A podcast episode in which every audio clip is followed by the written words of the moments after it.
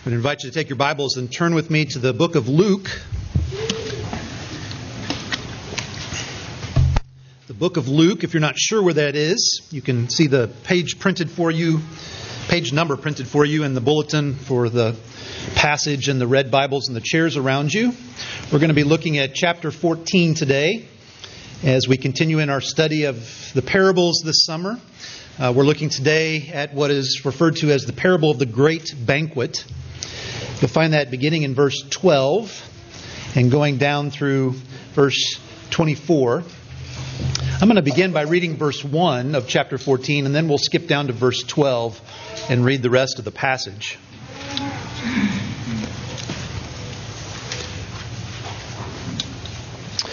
One Sabbath, when he, that's Jesus, went to dine at the house of a ruler of the Pharisees, they were watching him carefully. In verse 12, he said also to the man who had invited him, When you give a dinner or a banquet, do not invite your friends or your brothers or your relatives or rich neighbors, lest they also invite you in return and you be repaid. But when you give a feast, invite the poor, the crippled, the lame, the blind and you will be blessed because they cannot repay you, for you will be repaid at the resurrection of the just. When one of those who reclined at table with him heard these things, he said to him, Blessed is everyone who will eat bread in the kingdom of God. But he said to him, A man once gave a great banquet and invited many. And at the time for the banquet, he sent his servant to say to those who had been invited, Come, for everything is now ready. But they all alike began to make excuses. The first said to him, I have bought a field, and I must go out and see it. Please have me excused. And another said, I have bought five yoke of oxen, and I go to examine them. Please have me excused. And another said, I have married a wife, and therefore I cannot come. So the servant came and reported these things to his master. Then the master of the house became, became angry and said to his servant, Go out quickly to the streets and the lanes of the city, and bring in the poor and crippled and blind and lame.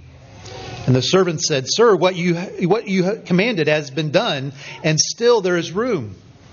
And the master said to the servant, Go out to the highways and the hedges, and compel people to come in, that my house may be filled. For I tell you, none of those men who were invited shall taste my banquet. Let's pray together.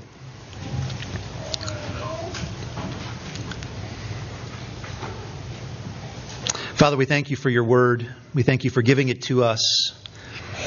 We pray that the same Holy Spirit that helped Luke to record these stories would be present with us here right now opening our eyes and our hearts that we might see what you want us to see and learn what we need to learn. And help us, Father, as a result, to love you and to love our Savior even better. We ask this in His name. Amen. Well, sometimes the most powerful way of telling someone what they've done is wrong or bringing them to a, a sense of conviction of their wrongdoing is to tell them a story and to make the story about them and what they've done, but telling it in such a way as that they don't know that. And then at the end of the story, you reveal that they're actually the ones who have done what was in the story. Drawing them into that story, making them emotionally get connected to the story, and then bringing the end into their knowledge. Well, lots of stories like that in the Old Testament, and probably the one that's the best known is the story about King David. He had committed adultery with Bathsheba and he lied about it, and he even had her husband killed.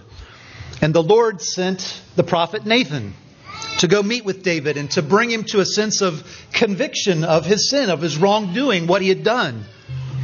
And so Nathan went to David and he began by telling him a story. He said there were two men in a certain city. One man was really rich, had lots of animals, lots of herds, lots of flocks, and one man was very poor. He had nothing except for just one little lamb. That lamb was precious to him. He, he raised it with his children. It was like a child to him. He cared for it, he carried it in his arms. It was precious to him.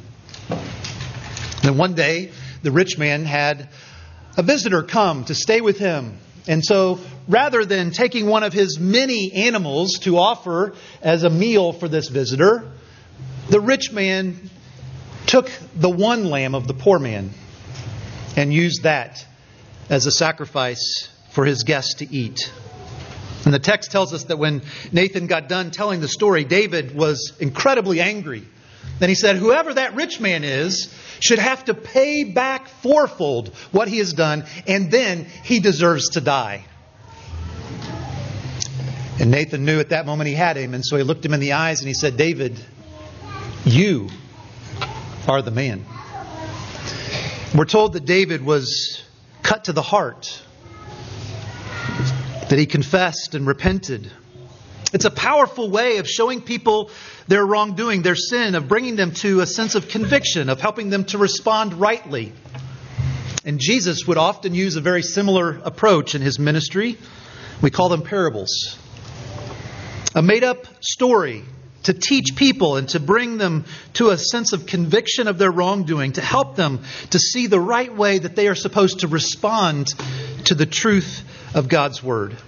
And the parable that we look at today, Jesus was doing something very similar. First, for the people who heard it, but also for us as well.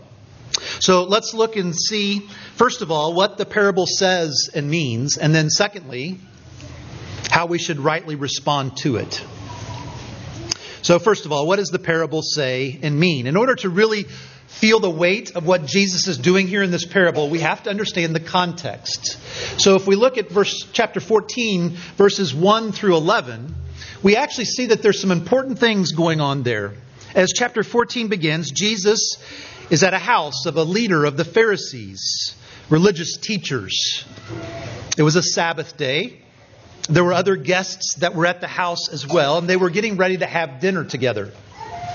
Now, we're told that the Pharisees, these religious leaders of the day, scholars, if you will, they were watching Jesus very carefully. They wanted to see if he would do anything that would break the laws of the Sabbath so that they could have ammunition against him.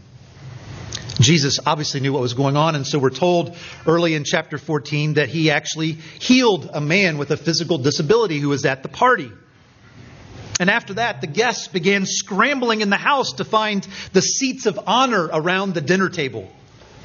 And so Jesus told them a parable and said that they should take the lowest place, not the highest place of honor. And then he turned to the host of the party and he told the host, You know, when you have a dinner party, you really shouldn't just invite all of your friends and your family and the, the wealthy neighbors around you to come to the party. You should invite the poor and those who are disabled because they can't pay you back. And then you'll be repaid in heaven. You should help people who can't pay you back for the help that you give to them. Do You see the dignity of all who are made in the image of God and care for their needs. Now, by the time we get to verse 12 of chapter 14, Jesus had probably offended pretty much everybody that was at the dinner party.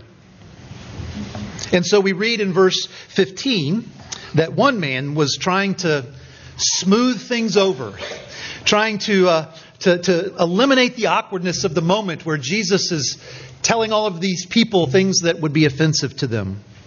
So this man tries to say something, cap, uh, uh, picking up on what Jesus had said about getting blessings in heaven. And he tries to, to make a spiritual comment. He says in verse 15, Blessed is everyone who will eat bread in the kingdom of God. It's possible that the man was even thinking of uh, Isaiah 25, the passage that we read a little bit earlier in our service about the feast that's being prepared for God's people. The problem is, is that the man was making an assumption. And the assumption was this that both he and everybody at the dinner party were going to be at the feast in the kingdom of heaven. And so Jesus used the opportunity to teach them an important truth. In order to go to the heavenly feast, you have to respond to the invitation by faith. So he told them a story, he tells them a parable. And we see in verses 16 and 17, he tells them that a man decided that he was going to host a great banquet, a feast, and he invited many guests to attend. I want you to notice that there are actually two different invitations that happen in these verses. The first invitation was an initial one, it's in verse 16. He, he sent out a note to the, his people that he was inviting to come to the feast. And then there's a second invitation of sorts in verse 17 when the feast is ready. And so the servant is sent out to tell them, now is the time to come. The feast is ready. That was very customary in ancient culture. You would send out two invitations. Uh, the host would send out the initial invitation, and if you responded yes, you were duty bound to attend. Uh, this was the host finding out how much he should buy and how much preparation he should make. And so he would ask you, Are you going to come to the party? Are you going to come to the feast? And so if you said yes, it was really important that you showed up. In fact, it was so important that in some Middle Eastern communities, to say, Yes, I'm coming, and then not show up could be a declaration of war. So, as we understand that ancient custom, it makes what we read in verses 18 through 20 all the more meaningful. We read in verse 18 all of the people that were invited, all alike, began to make excuses. The first said to him, I have bought a field and I must go out and see it. Please have me excused. And another said, I have bought five yoke of oxen and I go to examine them. Please have me excused. And another said, I have married a wife and therefore I cannot come. The guests had obligated themselves to go to this feast, and they should have gone immediately when the servant said the feast was ready. But instead, they came up with these excuses, and they are lame and empty excuses at that. The first one says, Well, I bought a field, and now I need to go see it. So apparently, this fellow bought property sight unseen and decided now was the time that he had to go check it out. The second excuse wasn't any better. He said, I've bought some oxen and now I need to go examine them. Again, apparently bought them sight unseen, and he has to go at that very moment to go make sure that they are what he thought he was buying. One commentator I was looking at this week said the second excuse would be like buying five used cars without seeing them, without knowing what make or model they are, how old they were, how many miles were on them, or in what condition they were in. The third excuse says, Well, I got married, so I can't go. Now, I certainly appreciate this man's desire to spend time with his wife, but why couldn't he go to a party? Perhaps even take his wife with him to the party. These are all meant, as Jesus is telling us the story, they are meant to seem to us lame and empty excuses. These people didn't want to go to the feast. It was rude and it was offensive to the host. And so we read in verses 21 through 23 that the host responded when the servant got back and told him about what had happened. He got angry. And he came up with a new plan. And he gave that plan to his servant at the end of verse 21. He expanded the invitation list. He said, Go into the streets and the alleys of the city and bring to the feast the poor the needy, the disabled. Invite those who, in that culture, were on the fringe of the society. And the servant says, What you've asked us to do, we've already done, and there's still room at the table. And so the host actually expands the invitation even more. He says, Go outside of the city, go outside of the city gates, go into the country, and bring even the outsiders and the foreigners to my house because I want my house to be full. Now, that's how the parable ends. But Jesus finished with a warning. We see it in verse 24. I tell you, none of those men who were invited shall taste my banquet, he said.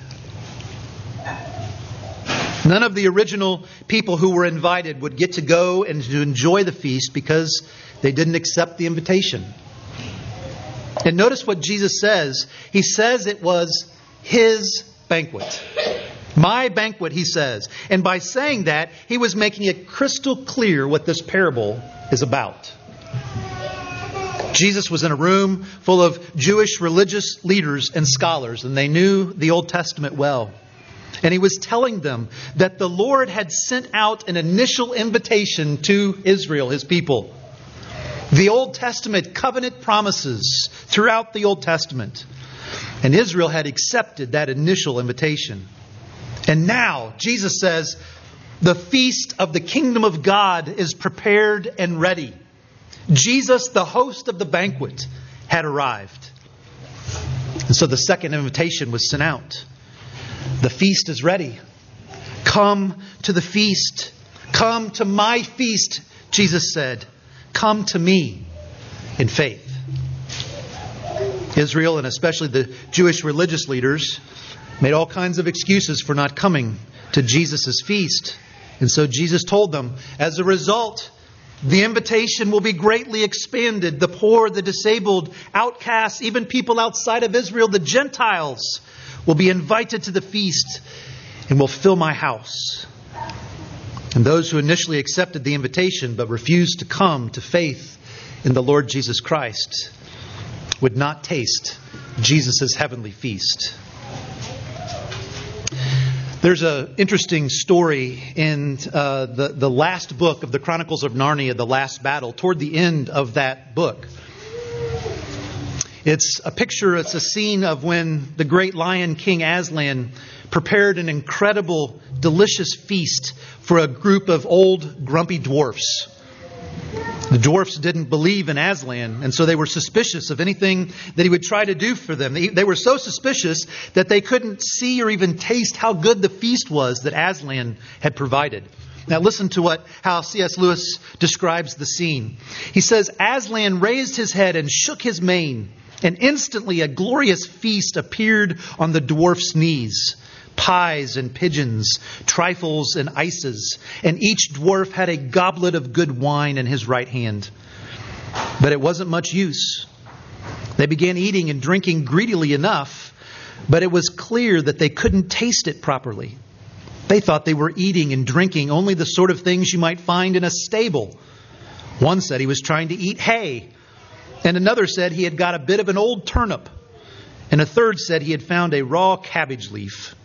And they raised golden goblets of rich uh, red wine to their lips and said, Ugh, fancy drinking dirty water out of a trough that a donkey's been at. Never thought it would come to this.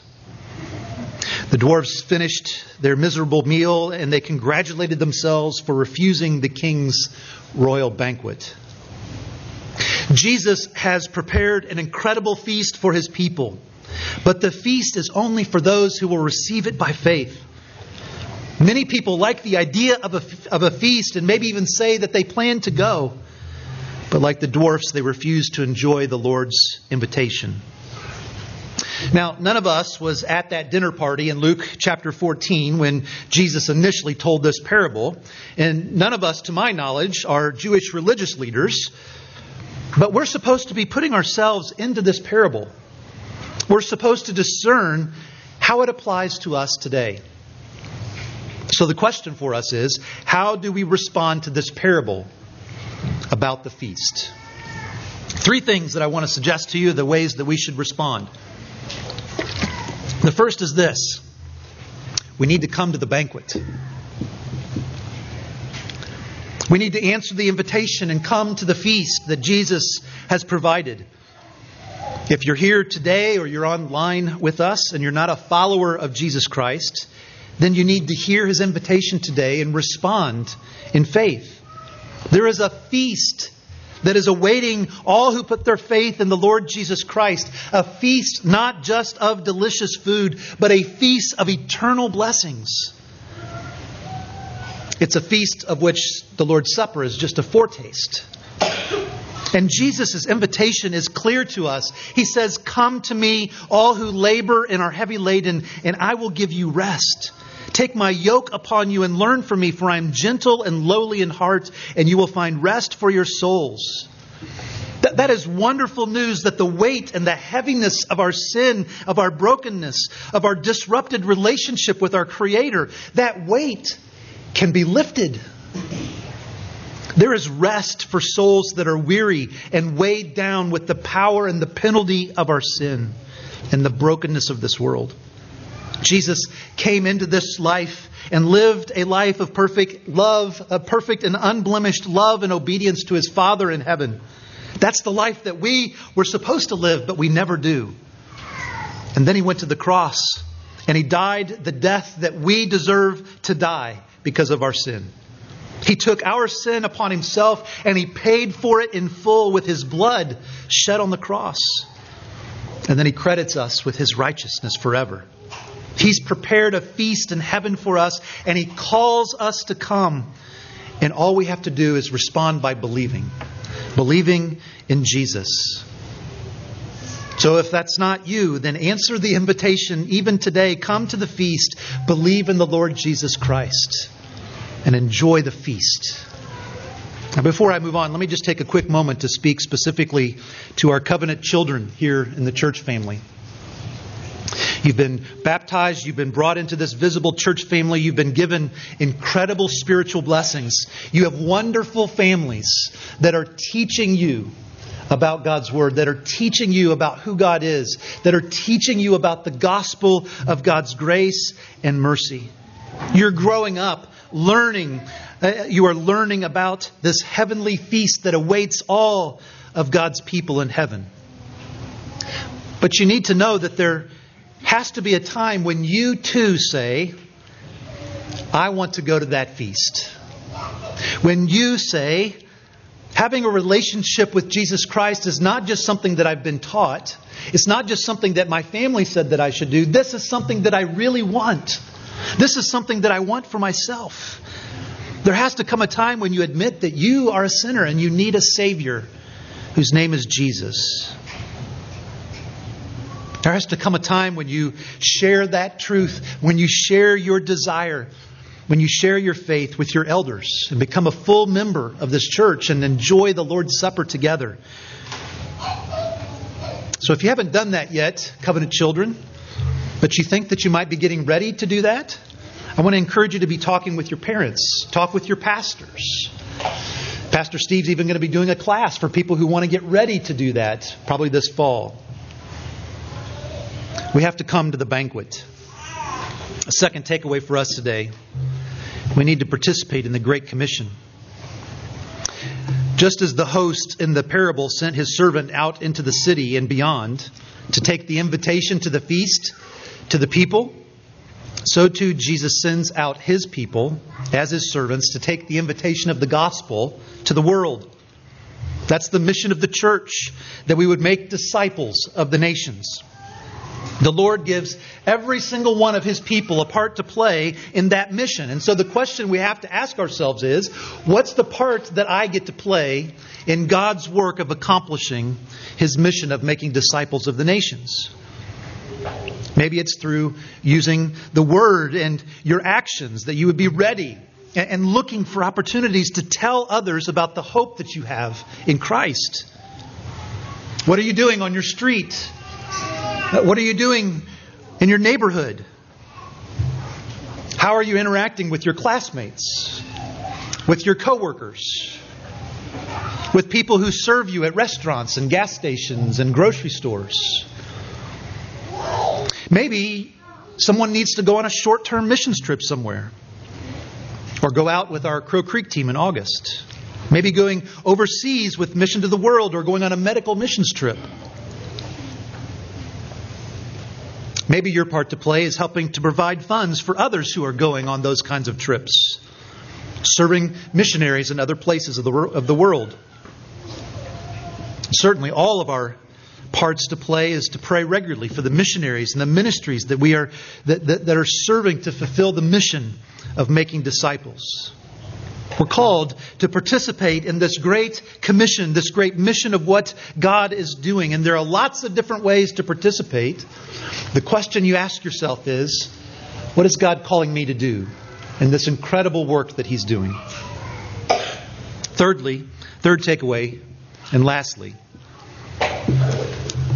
We do need to come to the feast and we need to participate in the Great Commission, but we also need to count the cost of being a follower of Jesus. In 1997, NASA had a successful trip to Mars. The Mars Pathfinder lander landed on the planet. And so NASA decided that they would have a series of scientific missions to Mars, and they would launch one every two years. And the motto that they had for this new campaign was faster, better, cheaper. Things didn't go quite as planned. December of 1999, the Mars Polar Lander was scheduled to land on the planet, but it failed to slow down on its descent to the planet and smashed into the planet and broke into thousands of pieces. As they assessed what had happened, it was determined that there was a design flaw in this $165 million spacecraft. The engineers determined that the flaw could have been detected. It was a flaw in the braking system not working like it was supposed to. Then engineers said this flaw could have been detected. It could have been prevented early if we had just had the right simulation software on our computers. The problem was that NASA had tried to cut costs and decided not to buy that software for their engineer computers. So they accomplished the goal of doing the mission cheaper, but certainly not better. The mission failed because NASA didn't count the cost of what a successful Mars landing would be. I want you to notice that it's not a coincidence that immediately after this parable in Luke chapter 14, we have a section where Jesus is taking time to tell people that there is a cost of following him. Do you see that in verses 25 and following? In fact, Jesus used two illustrations in this section here to tell the people that they needed to count the cost. Look at verse 28. He says, For which of you desiring to build a tower does not first sit down and count the cost, whether he has enough to complete it? Otherwise, when he has laid a foundation and is not able to finish, all who see it begin to mock him, saying, This man began to build and was not able to finish. Or, what king going out to encounter another king in war will not sit down first and deliberate whether he will he is able with 10,000 to meet him who comes against him with 20,000? And if not, while the other is yet a great way off, he sends a delegation and asks for terms of peace. Jesus is saying that if you want to be his disciple, if you want to follow him, if you want to go to the feast, there's a cost involved. Now, the invitation to the feast is clear and it's widespread, and the feast is incredible. But Jesus says to come to the feast has some consequences. The banquet, the feast, the party, it's free. But there are consequences for going. So, what are some of those consequences? What what's the cost that following that we need to consider as we follow Jesus? Well, he mentions one in verse 26. If anyone comes to me and does not hate his own father and mother and wife and children and brothers and sisters, yes, and even his own life, he cannot be my disciple. Now, that is a pretty dramatic statement. And Jesus, obviously knowing all things, made use of all kinds of different ways of language. And here's a good example of Jesus using some hyperbole to underscore his point. Now, how do we know that? How do we know that Jesus isn't saying literally that you have to hate all of those people and even hate yourself in order to be his disciple? Well, Matthew's account of the same part of the gospel in Matthew chapter 10 records it this way Anyone who loves his father or mother more than me is not worthy of me. Anyone who loves his son or daughter more than me is not worthy of me. This is what Jesus is saying. To go to the feast, to be in a relationship with Jesus, means complete devotion to him above everything else in life. It is to love and to follow Jesus more than anything else in our lives. That means that we are to love Jesus more than even our family that we are to love and serve Jesus more than our vocation, more than our freedom, more than our money, more than our reputation, more than our comfort. Those things are all wonderful things, but they cannot be the ultimate things for us. We cannot love those things more than we love the Lord Jesus. Now, you can know that you're loving something more than Jesus when you ask yourself this question If I can't have this thing or that thing or this person, then my life isn't worth living. That if I, if I lost this thing, if I lost this person, my life would be utterly destroyed and have no meaning. If, if you can put things into that sentence, there's a good chance that you are loving those things more than you are loving Jesus. If anything in life becomes an ultimate thing for us, more than Jesus is, then notice what Jesus says we are not worthy of him. It's a strong statement.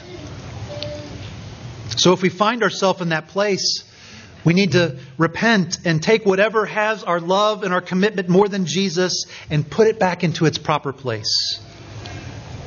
Those are things that can bring us joy and they're treasures to us.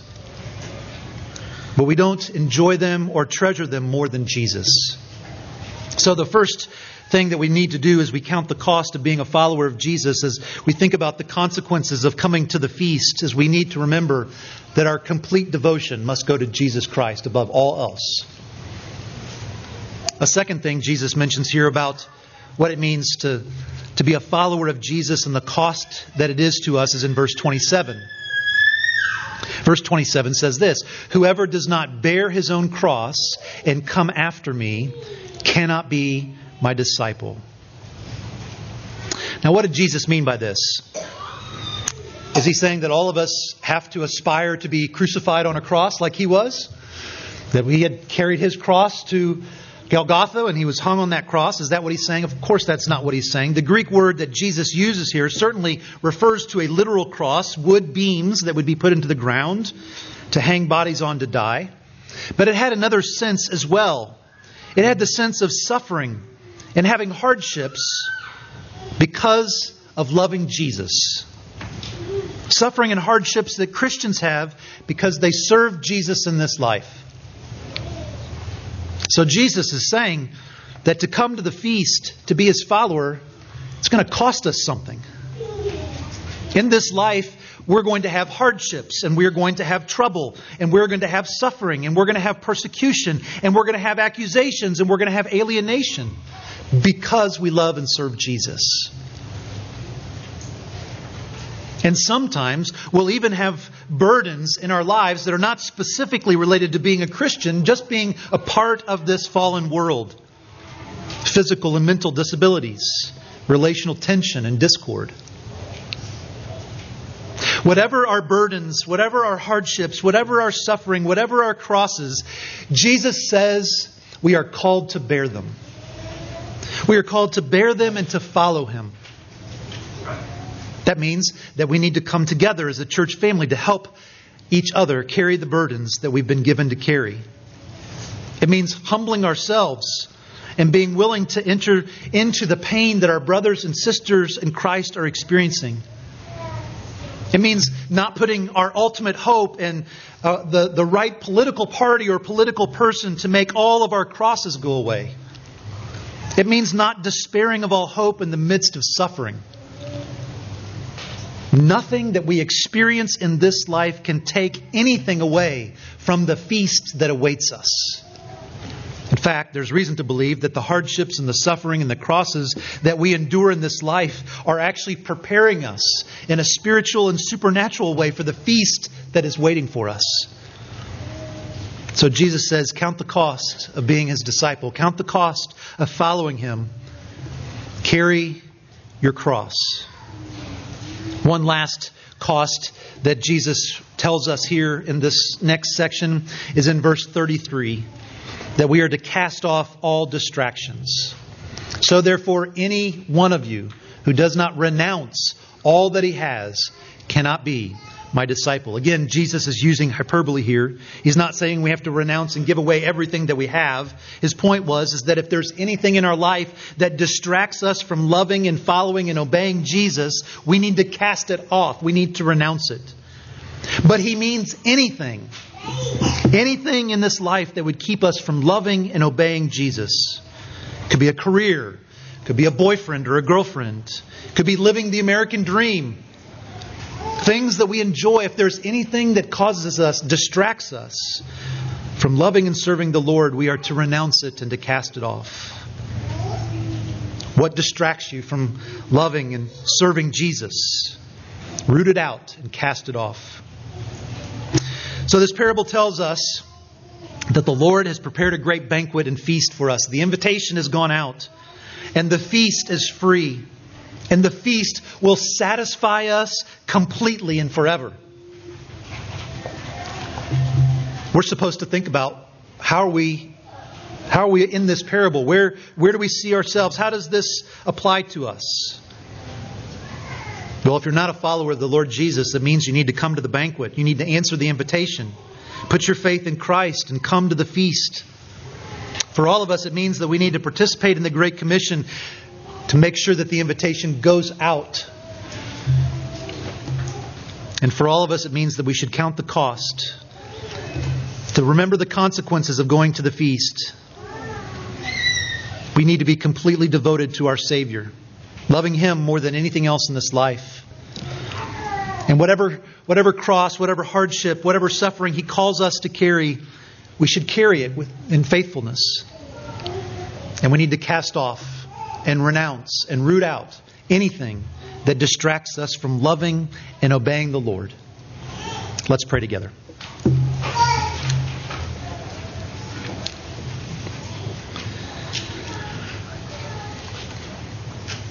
Father, as with so many of the parables, there are hard things for us today in this story.